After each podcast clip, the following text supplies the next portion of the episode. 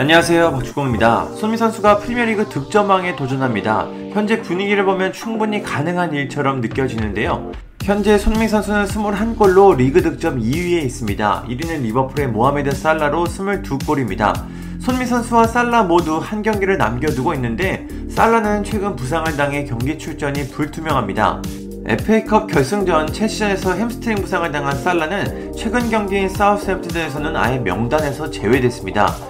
리그 최종전인 울버햄튼전에서도 살라는 경기에 나오지 못할 가능성이 상당히 커 보이는데요.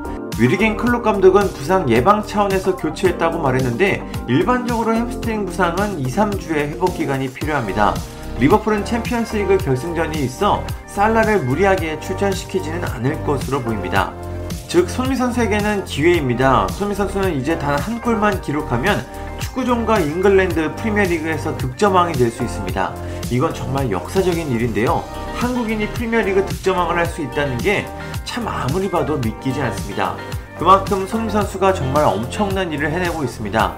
만약 손미 선수가 득점왕이 된다면 이는 아시아 선수로는 최초로 유럽 5대 리그 득점왕입니다.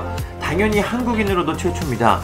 과거 차범근 선수가 1985-86 시즌 분데스리가에서 17골을 넣었는데 이때도 득점 순위는 4위였습니다.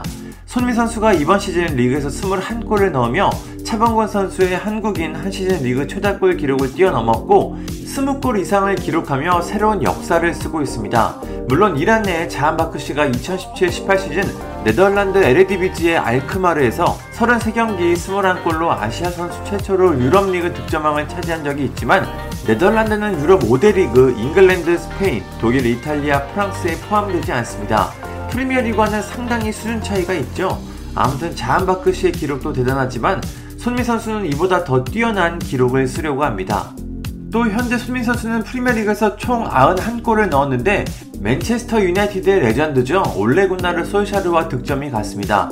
여기서 한 골만 더 넣게 된다면 마크 비두카와 득점이 같고 조금만 더 올라간다면 94골의 디미타르 베르바토프 95골의 반니스텔로이 야쿠브도 따라잡을 수 있습니다. 레전드로만 생각했던 선수들도 이제 손흥민 선수가 따라잡을 수 있는 거리에 있습니다. 토트넘 기록만 본다면 한 골만 더 기록할 경우 저메인 데포 로비 킨을 넘고 단독 3위로 올라섭니다. 그렇게 된다면 위에는 해리 케인과 테디 쉐링엄만 남게 됩니다. 이 정도면 토트넘의 레전드라고 할 수 있겠죠. 또 손미 선수는 지금까지 페널티킥을 단한 기도 차지 않고 득점왕 경쟁을 펼치고 있습니다. 살라는 22골 중 5개가 페널티킥으로 넣은 골인데요. 만약에 마지막 경기에서 필드골을 기록하게 된다면 PK 없이 득점왕이 되는 선수가 됩니다. 이건 참 특별한 기록입니다. 2013-14 시즌 리버풀의 루이스 수아레즈가 PK 없이 31골을 넣으며 득점왕을 한 적이 있는데 그때 이후로 최초의 기록입니다. 또 프리미어리그 득점왕 국적에도 한국이 추가됩니다. 1992년 프리미어리그 출범 후 여러 국적의 득점왕이 탄생했는데요. 가장 많은 건 역시 잉글랜드로 9명이나 됩니다. 다음이 네덜란드로 3명, 프랑스와 아르헨티나가 2명입니다. 이외에 이집트, 코트디부아르, 불가리아, 가봉, 포르투갈, 세네갈, 트리니다드 토바고, 우루과이에서 1명이 나왔습니다. 손흥민 선수가 득점왕이 된다면 여기에 대한민국이 추가됩니다.